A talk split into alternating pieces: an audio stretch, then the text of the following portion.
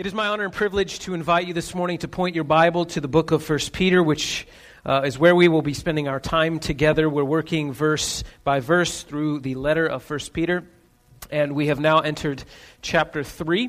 So, 1 Peter chapter 3, if you didn't bring a Bible with you today or your Bible battery died, then I would ask you would uh, follow along with me in the Pew Bible that's uh, sitting in front of you. It's black and hardbacked, and you'll be on page 1015 of that Bible. We're going to be uh, in chapter 3, and uh, we're going to be reading at the beginning here, uh, verse 1 down to 6, although I'm afraid we're only going to have time for about the first two verses. And um, let's, let's just read it and see what God does, okay? I'm, I'm excited. All right. Verse 1. Verse 1. Uh, chapter 3, verse 1. Likewise, wives, be subject to your own husbands. So that even if some do not obey the word, they may be won without a word by the conduct of their wives. When they see your respectful and pure conduct, do not let the adorning be external the braiding of hair, the putting on of gold jewelry, or the clothing you wear.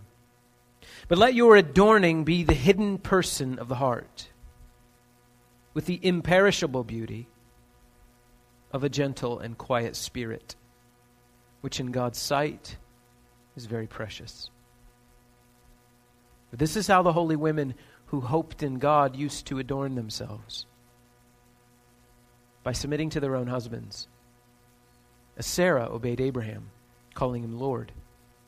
And you are her children, if you do good and do not fear anything that is frightening. Let's pray. Father, I am under no misunderstanding that what I'm about to do is above me and I am wholly incapable of doing it. And so I ask you, by your grace and in your mercy, and for the sake of your gospel and your people, that you would send forth your word to accomplish that which you have sovereignly decided for it to accomplish in us. I ask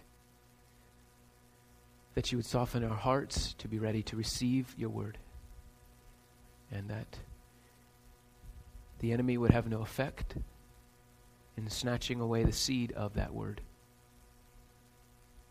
but rather it would take root in our life to bear fruit for your beautiful name, such that people would see us and they would say, Jesus must be excellent. In Jesus' name we pray. Amen.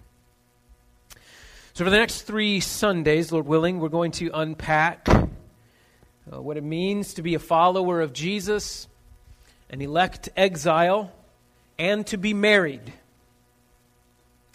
And this morning, we're going to see Peter's instructions to Christian wives toward their husbands who are not Christians. Next week, we're going to look at feminine beauty, the way God defines it. And in two weeks, if there's still anybody coming to this church, we're going to look at what it means to be a man in marriage, according to the scripture their responsibilities and their roles and all that.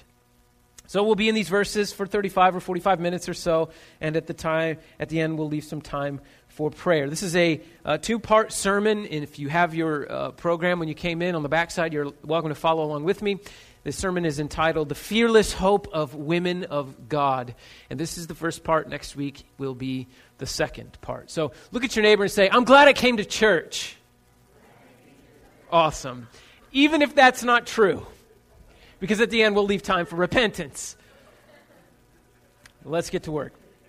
The, be- the beginning of verse 1 in chapter 3, you, Peter uses this word likewise.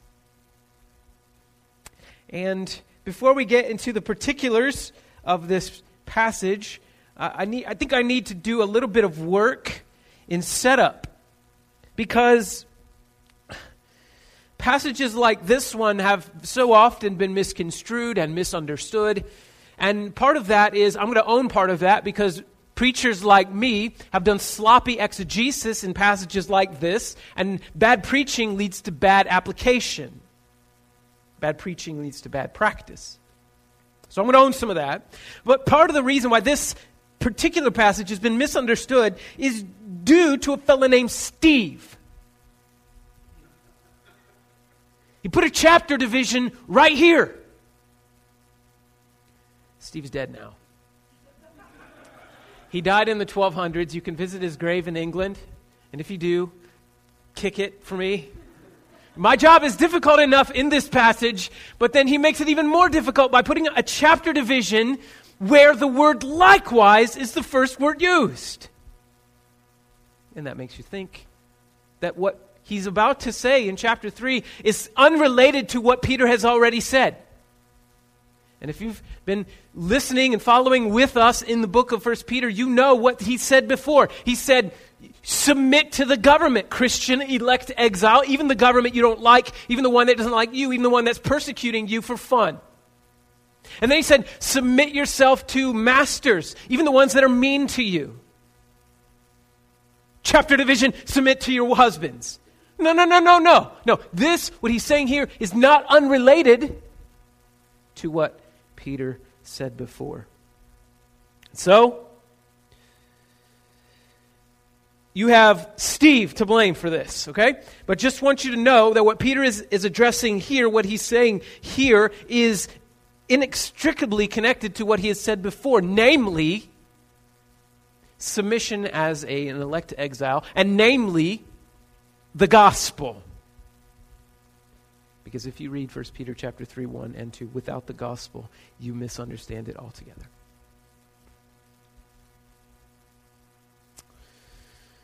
Peter's addressing Christians that he calls elect exiles of the dispersion. And as we learned at the first uh, first time we got together in this book, we learned that these, these were Christians, men and women whom God saved, and because they were Christians, they got kicked out of their homeland, they got kicked out of their home countries, they got kicked out of their home families, and they were residing in an area of the world which is modern day Turkey, as it turns out. So Peter very well could have said, elect refugees living in Turkey. And life as a refugee among the Turks is hard. The government doesn't want you. Your masters don't like you. You're persecuted. And some of you, Peter's saying, God saved you, and He hasn't yet saved your spouse. And so Peter is comforting them by telling them that God does these things and he's working all things for his glory and they're good. And then he moves on and gives some specific instructions to women. In a specific case of these two verses is a woman who is become a Christian and her husband is not. Christian submission by itself is difficult, but Christian submission within a marriage to an unsaved husband is even more difficult. But Peter is so pastoral. He's so caring. He's so, you're a refugee, you're in a land that's not your own, and he says, Yeah, you don't have a people, but you are God's people. You don't have a purpose. But God gave you a purpose to proclaim His excellencies wherever you are.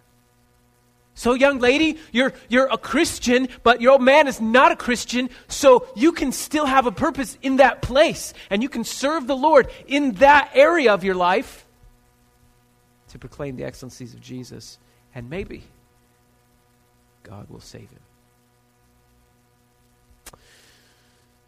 But before we get there, about how that works and how God is, is asking these women married to unsaved men, how God is, what God is doing there and what God means for the, her to do. Before we get there, we need to, um, we need to do a little bit more setup in, in this passage. So the verse starts off by saying, Likewise, wives, be subject to your own husbands. There's a couple of things that we need to do uh, in order to build a right foundation for understanding marriage in general.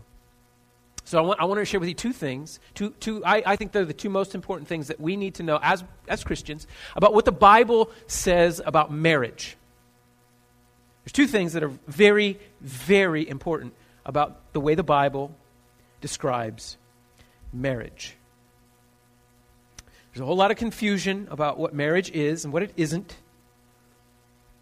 And so, two things. The first thing uh, I want to share with you about what the Bible says about marriage is the Bible calls marriage a covenant.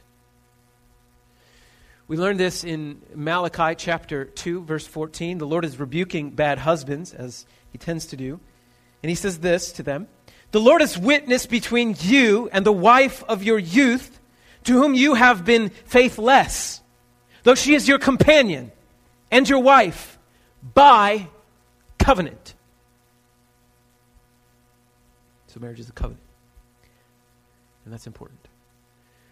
Because a covenant is not the same as a contract. They're different. I don't have the time this morning to explain all of the differences between a covenant and a contract. Uh, but if you're interested in the subject, Gary Chapman has written something on this book. Um, Matt, uh, Matt and Lauren Chandler wrote a book in 2014 about this very subject. I know some of you have read that.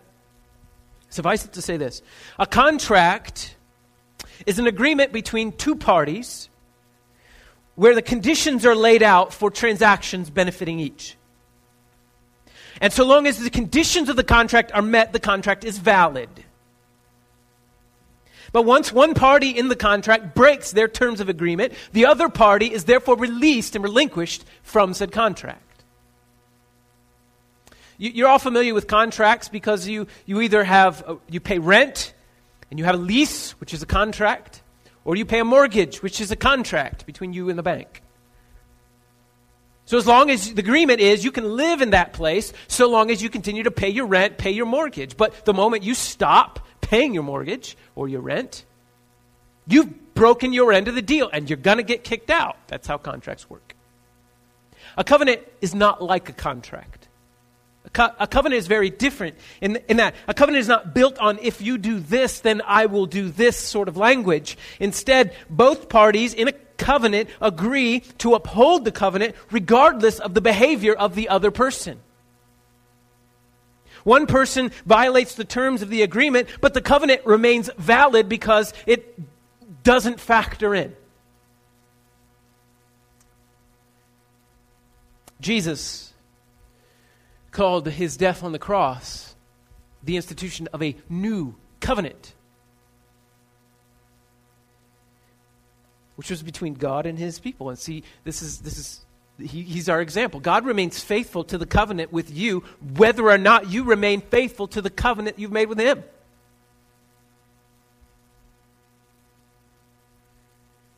And marriage is a covenant. We see this in the language we use at weddings. Who's went to a wedding this summer? In the wedding, did they not use covenant language like, till death do us part? Like, in sickness or in health? That's covenantal language.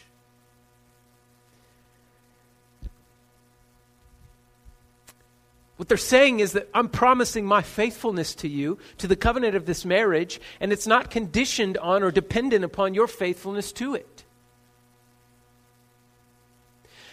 Matt Chandler illustrates this by showing how absurd it would sound if we introduced contract language in wedding vows. Imagine saying to your spouse, I promise to be faithful to you so long as you cook for me five nights a week. And she says, Well, I promise to be faithful to you and cook for you five nights a week as long as you keep me rolling in a luxury SUV. Well, I'll keep you rolling in a luxury SUV so long as we have sex three times a week. And they go back and forth. And you'd be like, this doesn't work. This does not work at all. This is contract language, not covenant language. Because marriage is not a contract.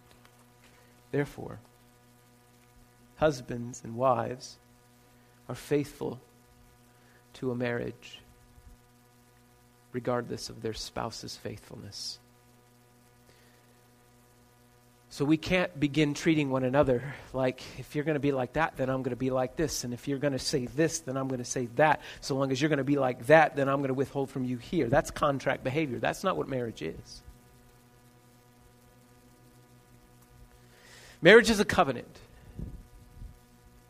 because of what marriage is meant to demonstrate, which is the second thing the Bible says about marriage.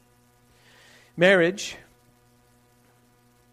is meant to demonstrate the glory of God in the gospel of Jesus Christ. Marriage is meant to demonstrate the glory of God in the gospel. It is a parable of Christ and the church. Marriage is meant to be a, a real life illustration of what Jesus did for the church. In Ephesians 5, Paul calls marriage a profound mystery because of this. I did uh, a couple of sermons on that subject a couple of years ago. They're still on the website if, if, you're interested. But what this means is that a Christian's commitment to his or her spouse should not be conditioned upon their faithfulness to them any more than Jesus' commitment to be faithful to you is conditioned upon your faithfulness to him. Jesus gave himself up for us, so we give ourselves up for our spouse. Jesus set aside divine privilege in order to serve us, so we set aside privilege in order to serve him or her. Dr. Edmund Clowney writes, rightly, the Christian who follows Jesus does not grasp for privilege. He or she is already privileged beyond imagination. The Christian seeks rather opportunities to imitate Christ in willing subjection to service It's a pretty good definition of marriage. So God made no conditions upon your election. He saved you despite you. And when we are unfaithful to Him now, He doesn't take back the cross. He doesn't leave us. He doesn't withhold forgiveness from us. He doesn't move into contract behavior. He continues to be faithful. He continues to love us. He continues to pursue us when we run. And He continues to forgive us when we return. And that's how we ought to act in marriage. So, this is going to sound strange to modern ears. I'm glad you're sitting down. But marriage, if it's true that marriage is about the gospel, and if it's true that marriage is a covenant, then it's also true that marriage is not about personal happiness or personal fulfillment or, dare I say, even love.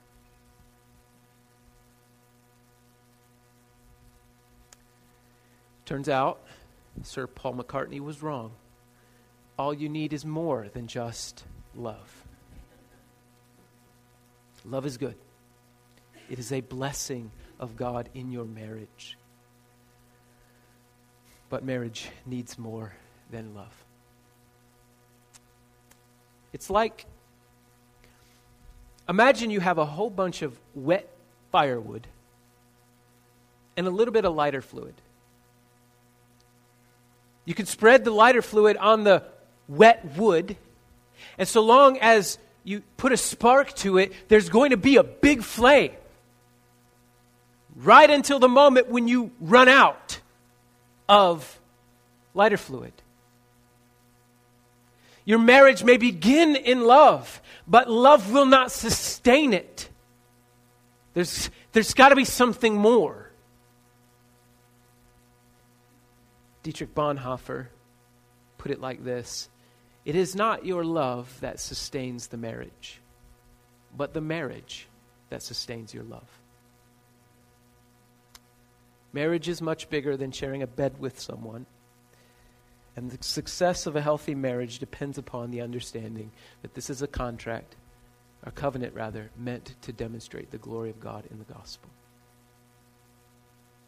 On Friday, I'm happy to say Sarah and I celebrated 16 years of marriage. And uh, it's, it's been 16 years of happiness by God's grace. And if, if the Lord saw to it to end right now and took her home, 16 years with her would be enough for two more lifetimes. But you know what? Even if God hadn't granted me 16 years of happiness and fulfillment, our marriage would still be valid.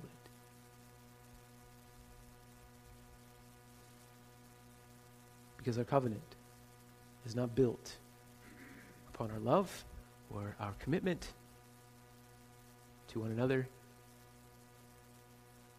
it's built upon the gospel. You sure you're happy that you came to church today? Un- unmarried people are like, I'm never getting married. I know what Paul meant when he said the gift of singleness. All right, I think once we've understood this is a covenant meant to demonstrate the glory of God in the gospel. I think once you have that in your mind, now let's turn our attention to 1 Peter chapter 3, beginning at verse 1, and read with the apostle. Wives, be subject to your own husbands, so that even if some do not obey the word, they may be won without a word by the conduct of their wives when they see your respectful and pure conduct.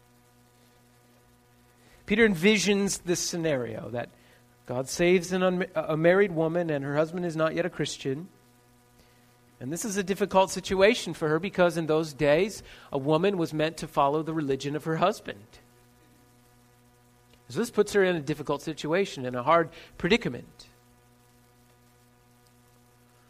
And this is important, friends, because you need to understand these past this, these two these two verses are very important for us because uh, you may not be a woman in a marriage without a, a, a Christian husband, right? But it does tell us something about what marriage is, and also, sisters, you may have a friend down the road who may be in this situation. And by knowing what the Bible says about it, you're better equipped to serve her. So Peter says this to her Should I desert him or should I convert him? Should I desert him because he's. This isn't a valid marriage. He's not leading me spiritually. He's not washing me with the water of the word, like Ephesians 5 says. He's not being a Christian leader in my home. Does that mean my marriage is invalid? Peter says, Don't desert him, convert him, stay.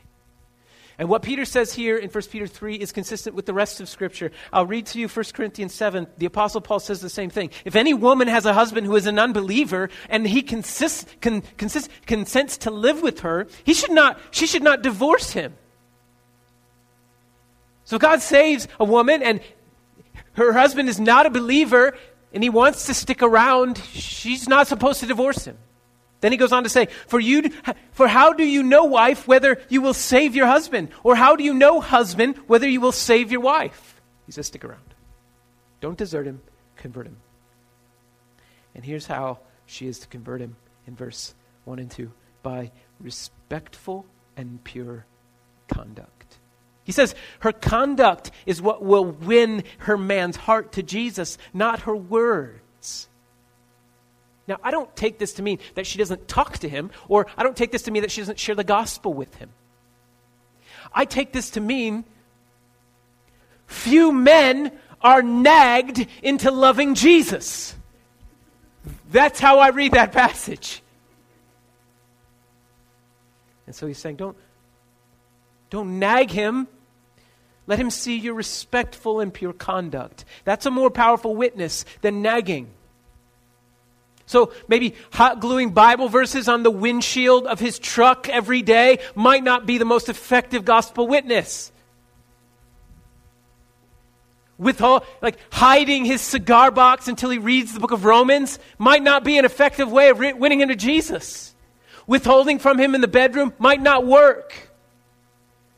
He says, Love him, be respectful, be pure. Let your conduct do the talking. To be pure just means to be holy and innocent. He's just saying, Peter's just saying, Christian, sister, Christian, just love the Lord, serve him to the glory of God, S- submit to him and forgive him and be his friend and pray with him and go with him on dates. He's your husband. Live out the gospel. Because how do you know by so doing you won't save his soul? And this is a tough ask. Because she has to submit to a man who is not leading her spiritually. And for this, she's going to need strength a supernatural form of strength and a strength that is outside of herself. Where is she going to find this strength? I think the answer to that is in verse 5 and 6. He says this. Peter points to uh, some holy women who were able to honor God and submit to her husbands, and they did it, according to verse 5, because they hoped in God. Their hope was not in their husband, her hope was not even in herself. She's not hoping that her husband will come to Jesus and live, uh, live uh, as he should and lead her well. He's not, she's not even hoping in her ability to win him. Because you understand, nobody really wins a soul. To G- God does the saving, we do the serving.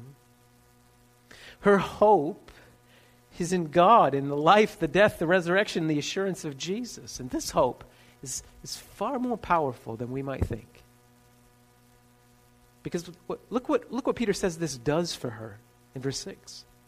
She does not fear anything that is frightening. She's fearless. It reminds me of something about the Proverbs 31 woman. I think it's verse 25. It says, Strength and dignity are her clothing. She laughs at the time to come. So, this is not a woman who, in submission, is silent and mousy and timid. She's confident and, and fears nothing because she hopes in God. She's fearless. It seems backwards to us. But true strength is demonstrated in submission. We see this in the life of Jesus. For if any man lived who was stronger, who would he be stronger than Jesus? And yet Jesus lived his entire life in submission to his Father. So Let's not ever think that submission means weakness. It's quite the opposite, actually. Don't you find that people who simply cannot be under authority are the most fearful people of all? They're afraid of the future, and so they do whatever they can to manipulate others and put them under their control because they fear the future. They fear not being in control. Their hope is not in God, their hope is in themselves, and they refuse to submit to another. It's a distrust in the sovereignty of God. And by submitting, we're showing true strength and confidence and fearlessness, just like Jesus showed. It's not weakness, it's trust, it's fearlessness. I want to end our time together. It's a little shorter sermon, but I want to end our time together by talking uh, a little bit about what submission is and what submission isn't. And I'm just doing this because they're in our day, um, maybe maybe more than other days. I'm not, I'm not sure, but it seems like in our day there's a whole lot of misunderstanding about the word submission. And so, what I want to do is just give you five different things about what submission is we come into a marriage relationship with a preconception of what roles look like, what submission looks like. And some of those preconceptions, regrettably, are informed more by our culture, more by the abuses that we're familiar with, than by the scriptures. So I'm going to give you five things about what submission is not. The Bible is very clear that a wife is to submit to her husband. But this is not what this means. Number one, submission is not to all men. The Bible is very clear on this. Look at verse 1. She is to submit to her own husband. A wife submitting to her husband is not, the Bible does not say that a woman is to submit to men, but to her husband. A woman is not less than a man, and she's not asked to submit to all men, but to the one she married. Anyone who says that the Bible is demeaning towards women has never read the Bible faithfully. When you read the scriptures, you find a God giving more dignity to a woman than any religion or non religion would dare give. You find a God giving more freedom to women than any religion or non religion would dare offer her. Submission is not to men, but to husbands, her husband. Number two, submission is not agreeing with everything he says. I mean, clearly that can't be the case because Peter envisions a situation where a woman is a Christian and the man is not. Clearly, she disagrees with him on the things that matter most. So it can't be that she agrees. When you get married, ladies, it's not that you leave your opinions at the door. That's not what submission is. The whole point of this passage is that there is a woman and she disagrees with her. And the whole point is how do you disagree with your husband and do it respectfully and do it in pureness? So it's not, you're not a doormat.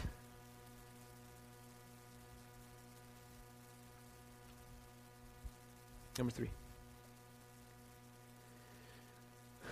She's not to put her husband before Jesus. That's not what submission is. Submission is not putting her husband before Jesus. So, yes, she is to submit to him, but if he asks her to do anything that is sinful or violates her conscience in any way, she is to obey her master first, not her husband. I want that to be clear. The husband is the head of the home, but he is not the ultimate head of the home. Jesus is the ultimate head of the home. He's an underling and, and, and a wife's submission is first to her father in heaven and then to her husband. So if he's hurting her or causing her to do something sinful, something to violate her conscience, she must appeal to her higher authority. If he's hurting her physically or hurting her, her children, then she is to get out. Number four submission is not competency based.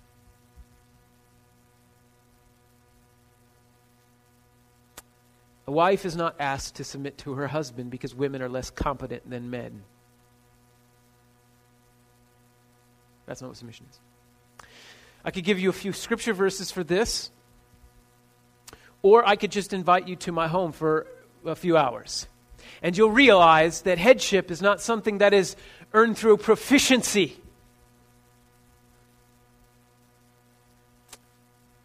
My wife is far more competent in most things in our life than I am. And her submission to me is not competency based. If I were to pack my family for vacation, we'd end up on that show, I Shouldn't Be Alive. You understand? I guarantee it. She's far more competent. So it can't be competency based. And, and listen, if you, if you take issue with anything that I'm saying here, here's what I would ask. I would ask you to just hang around this church for a little while. And you watch, as I have, the women of this church as they dance in this kind of relationship with their husbands. And you tell me whether or not who's the better dancer here. He might be leading, but she's following, and her better dancing makes him look like he's a better dancer. Do you understand what I'm saying? Men, come on, let's be honest. Who's more competent in this? I've watched you. I know who's more competent in that relationship. It's not competency based. You lead, and you lead well, and you lead selflessly. And a godly woman following you will make you a better leader. Number five, last thing.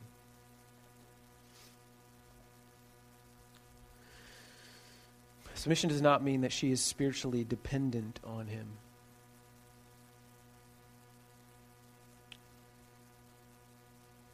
100% he's supposed to be the spiritual leader in the home.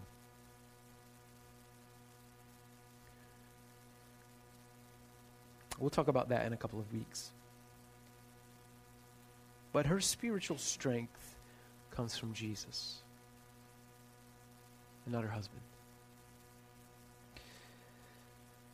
There are uh, plenty of situations where the wife is more spiritually mature than the husband. But she can still submit to him, love him, serve him, be faithful to him, respect him, and watch him grow in the faith. But she's not spiritually dependent on him. Submission means lovingly honoring your husband and affirming his headship and helping him to grow in the faith. Perhaps it's just the nature of our culture. But I've noticed that God generally saves the wife first. So, so, so maybe some of you can relate to this. But your submission to your husband is not because he's your Savior. He's your husband. You submit to him, love him, defer to his headship, and help him to grow in the faith. In conclusion, marriage is a God given covenant relationship through which God demonstrates the gloriousness of the gospel of Jesus Christ. It is a gift he gives to many, but not all. And when husbands do what God has called them to do and wives do what God has called them to do, it glorifies his name.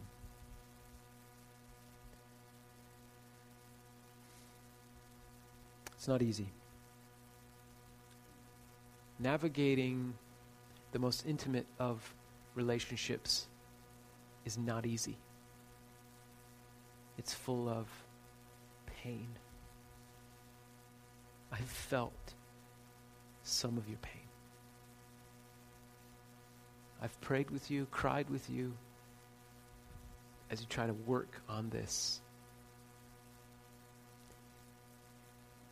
So, the last thing I want to say is as your pastor, I want you to know my office is always open if you just need help. Sarah and I are not perfect. She's closer than I am. But by God's grace, I think we can help. And if you need help, if you're struggling in your marriage, trying to work it out, utilize your pastor, your pastors. God has given you Sarah and I and Brett and Jane as a resource. There is no shame. Cornerstone, listen to me. There's no shame in living in a sucky marriage. We're sinners, saved by grace, and we bump heads.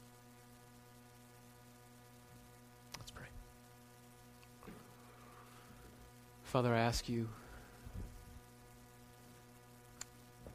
to appropriate your word as you have sent it this morning.